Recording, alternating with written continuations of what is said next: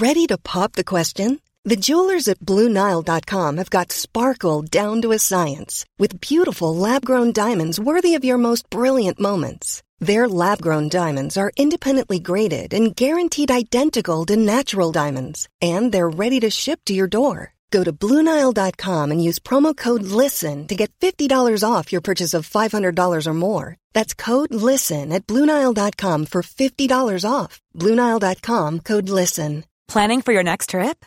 Elevate your travel style with Quince. Quince has all the jet setting essentials you'll want for your next getaway, like European linen, premium luggage options, buttery soft Italian leather bags, and so much more. And is all priced at 50 to 80% less than similar brands. Plus, Quince only works with factories that use safe and ethical manufacturing practices. Pack your bags with high-quality essentials you'll be wearing for vacations to come with Quince. Go to quince.com slash pack for free shipping and 365-day returns. Michael, Reade on LMFM. This is a safe and effective vaccine. Its benefits in protecting people from COVID 19 with the associated risks of death and hospitalization outweigh the possible risks. The committee also concluded that the vaccine is not associated with an increase in the overall risk of thromboembolic events or blood clots. Now, during the investigation and review, we began to see a small number of cases of rare and unusual but very serious clotting disorders, and this then triggered a more focused review. Based on the evidence available and after days of in-depth analysis of lab results, clinical reports, autopsy reports and further information from the clinical trials, we still not, cannot rule out definitively a link between these cases and the vaccine. This is Emer Cooke, who is uh, the executive uh, director of uh, the European Medicines Agency. She was announcing uh, the EMA findings, which was uh, then later welcomed by NPHET. Just welcome the news uh, and that they've, they've made their position clear. Obviously, after the press conference tonight, I'll need to consider it further. We'll be discussing it further in here.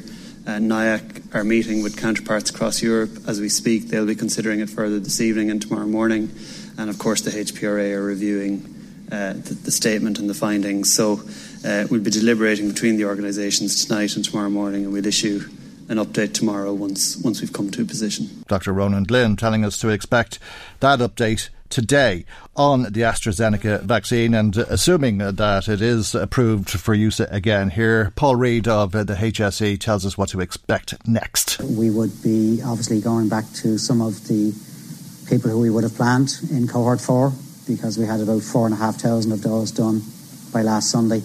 Uh, so we'll be going back to some of those and obviously going back to a combination of healthcare workers and more people in the cohort four that we had planned for this week. There is a time needed to contact patients, uh, to schedule patients ultimately. Some locations may have stock that they were distributed already, others will need to get stock distributed. No, it'll be a period of days before we get working through them all. Start the process, but some may be some may be quicker than that if people have stock in hand. Dr. Mary Scully is a GP with uh, the Abbey House Medical Centre in Navan, and a very good morning once again to you, Dr. Scully. Do you have stock of AstraZeneca at hand? No, we do not, because um, in general practice at the moment, we are getting the um, messenger RNA vaccine to deliver to the over 70s. Because if you remember initially, there wasn't the data to show that AstraZeneca was effective in older age groups. And so, therefore, we have been uh, provided with the mRNA vaccines only. Okay, and what do you make of the uh, ruling from the EMA yesterday in relation to AstraZeneca? It's obviously a very important part uh, of uh, the national rollout of uh, the vaccination programme. Well, at the moment, AstraZeneca is the vaccine that's going to be used for mainly for the national rollout because it's much easier to store and to to give. Um, so that's the one that has been being used for healthcare workers. It's the one that was going to be started on with the fourth cohort. So that's the one that has been being used in hospitals and by the HSE. And it's only just in general practice for the over 70s that the mRNA was being used initially. So um, I'm very pleased with the ruling by the EMA that AstraZeneca is deemed to be uh, you know, a, a, safe and effective vaccine because it's a really important vaccine um, for the whole uh, vaccine rollout going forward. So it's really important that that we continue to use it. Okay, there's uh, mixed opinion. Experts will always differ, uh, but uh, it doesn't instill confidence when they differ on something like this. Uh, the University Hospital in Oslo has said that the problems that they experienced was as a result of uh, the AstraZeneca vaccine. Their theory is that a powerful immune response, most likely triggered by the vaccine, uh, had resulted in the blood clots that we've been hearing about out. Uh, and they say that it's in particular with people under the age of 50, which is particularly bizarre, isn't it, uh, given that there was concerns about using this vaccine in older people? Yes, I, I, I've been reading up around, around this, and you know, these cases that have been reported were very unusual. They weren't your typical, you know, DVT clot in the leg or, you know, clot in the lung. These were very unusual, rare cases of clotting. Some of them in the blood vessels leading from the from the brain, um, what's called cerebral venous sinus thrombosis. There were cases of multiple clotting through the body. Um, but the thing about it is that these cases were exceptionally rare. I think in total, um, worldwide, there were about 25, and there have been about 20 million vaccines, AstraZeneca vaccines, given at this stage. So it's of the order of slightly more than one in a million. Mm. Now, COVID itself can cause clotting. Oh, and, and, uh, uh, and does. And does. Yes. The risk of getting a clot which could be fatal is way higher, much, much higher, uh, if you get COVID than if you get the AstraZeneca vaccine. So you have to remember it's all proportional. Mm. Um, about, it's all about risk and what is your risk if you get the vaccine versus what is your risk if you get COVID. Yeah, it's. Um confusing nonetheless. One in a million worldwide, uh, but people would uh, have seen on primetime and television last night that that comes down to one in 20,000 in Norway. Yep, it's still a very small number. Uh, Norway had a cluster of cases uh, for some reason. We don't really know why, and they were the ones that reported it initially. So they did have a few additional cases, but worldwide, that is kind of the um, the figure about roughly one in a million. Um, in the UK, there were, I think, um, you know, I don't know if they've reported any cases, and they've given mm, seventeen you know, million, isn't it? Yeah, yeah seventeen million. Mm-hmm. Mm um, you know, uh, doses. So I know it's it's concerning for people, but you just have to remember that these cases are exceptionally rare. Mm. Okay, we'll just, uh, if you bear with me for a moment, hear a little bit more about it uh, from the European Medicines Agency. Uh, this is Sabine Straus talking about their study. The uh, PRAC review of the cases of uh, thrombosis combined with thrombocytopenia has shown a predominance in some groups, and notably in women and younger women of younger age. However, at the moment, it's still rather premature to conclude uh, on a very specific group because um, the background risk of thrombosis may be different in this group, but it may also be the case that more people have been vaccinated. Uh, in, in this specific group, for example, reflecting a predominance of younger women and we know that in the different member states, different vaccination campaigns have uh, been going on. So the potential for uh, different risk levels is being part of the further evaluation, like highlighted before. Okay, uh, that's uh, Sabine Straus, as I say, speaking at that EMA press conference yesterday. Uh, Dr. Scully, um, how would you interpret that? Uh, could it be that um, it's been healthcare workers, young nurses uh, who have been receiving AstraZeneca. Uh, and although the reaction is very, very rare, as you've been stressing, uh, that's why it's manifested in, in that cohort. There's a number of plausible theories for why it all seems to be in women under the age of 50. As you say, AstraZeneca has been rolled out to a lot of healthcare workers, and in the main, there often are young women under the age of 50. Also, teachers, I think, in some areas they were getting it. So, uh, again, you know, the majority of teachers could be would be women, and then you know, women under 50 may be exposed to other thrombogenic medication, for example, the pill. Um, you know, so the contraceptive pill in itself has quite a high risk of clotting. So again, you know, women in this age cohort may, you know, have been on the pill and perhaps the vaccine combined with that, you know, created, uh, you know, conditions for clotting. Mm. So there's a number of theories, but because this is so new and also so rare that no one really understands the um, cause uh, of it at the moment. Mm. People get very annoyed with GPs because they question them when they come looking for the contraceptive pill, but it is for exactly that reason. And there's uh, a much higher chance of uh, clotting or stroke, I take it, from the contraceptive pill than there would be from this vaccine. There's a much higher chance of stroke or blood clotting uh, as a result of developing COVID.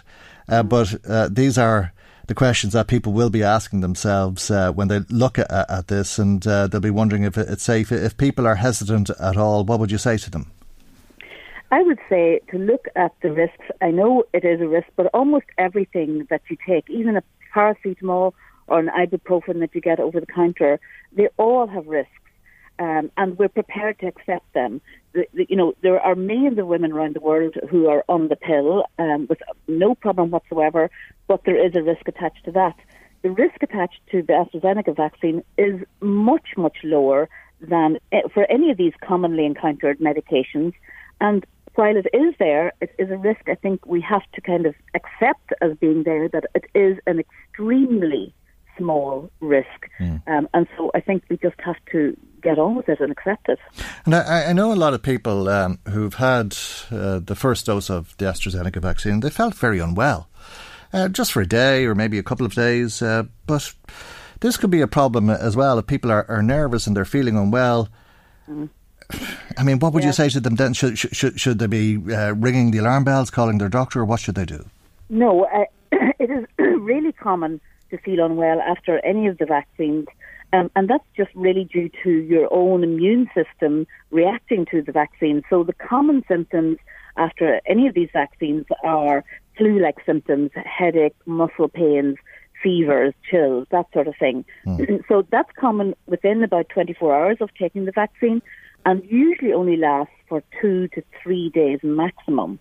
So I think they, they, they are will be adding new information to the leaflets um, for the vaccines in terms of things to watch out for. For example, a severe headache, which is progressively worsening past three days after the vaccine, would be one thing. And another thing would be anything that shows that your um, platelets are low. So, for example, little bleeding spots within the skin um, you know, any unusual symptoms like that. But I can't stress enough that this is so incredibly rare, like mm. one in a million. Um, so I don't think people should be unduly alarmed about it. Mm. Okay, well, you've been straight with them this morning, and I know that uh, people will have a, a, lot of trust in what you say uh, because uh, you've. Uh, uh, been giving very good uh, advice to us uh, over the course of the last year. Uh, it looks like we're in for lockdown for some time to come. Oh, uh, no, no prospect, uh, I'd say, of much change in April, possibly May, and they're talking about June at this stage. I know it's depressing, isn't it? I oh, think dreadful. everybody's yeah. very, mm. very mm. fed up with the whole thing at the moment. Um, you know, a year later, and we're still in lockdown. But you know, the cases are, have plateaued. They're not really going down, you know, and you can see why, you know, the experts are worried about it, that if we loosen the restrictions, that things will just climb back up again. Mm. So until we've got the vaccines well rolled out, um, you know, I think that's kind of going to be the saving of us all. And that's why I'm really encouraging people to try and take this new information about AstraZeneca in proportion and see that it is a, an extremely mm. small risk. Okay. Uh, you're vaccinated. Was it AstraZeneca? Uh, no, my vaccine okay. was Pfizer. Okay, okay. Well, there's an awful lot of people who've had the AstraZeneca. I don't have the figures in front of me, but thousands and thousands, uh, uh and uh, then multiply that many times over across the world. And uh, I know that uh, there's many of us, myself included, who'd be very happy to take it. and yeah, I mean, I think the, the advice is that whatever vaccine you're yeah. offered, take it. Yeah, absolutely. It's be- better than getting a blood clot, which you can get from COVID, or a stroke, which you can get from COVID, or ending up very sick or in hospital or in need of ICU or dying from COVID. Exactly. Okay, Dr. Scully, as always, thank you very much indeed. That's uh, Dr. Mary Scully, GP with uh, the Abbey House Medical Centre in Navan. Michael, Michael Reade on LMFM. Hey, it's Danny Pellegrino from Everything Iconic. Ready to upgrade your style game without blowing your budget? Check out Quince. They've got all the good stuff, shirts and polos, activewear, and fine leather goods, all at 50 to 80% less than other high-end brands. And the best part? They're all about safe, ethical, and responsible manufacturing. Get that luxury vibe without the luxury price tag. Hit up quince.com slash upgrade for free shipping and 365 day returns on your next order. That's quince.com slash upgrade. When you make decisions for your company, you look for the no-brainers. If you have a lot of mailing to do, stamps.com is the ultimate no-brainer. Use the stamps.com mobile app to mail everything you need to keep your business running with up to 89% off USPS and UPS. Make the same no-brainer decision as over 1 million other businesses with stamps.com. Use code program for a special offer. That's stamps.com code program.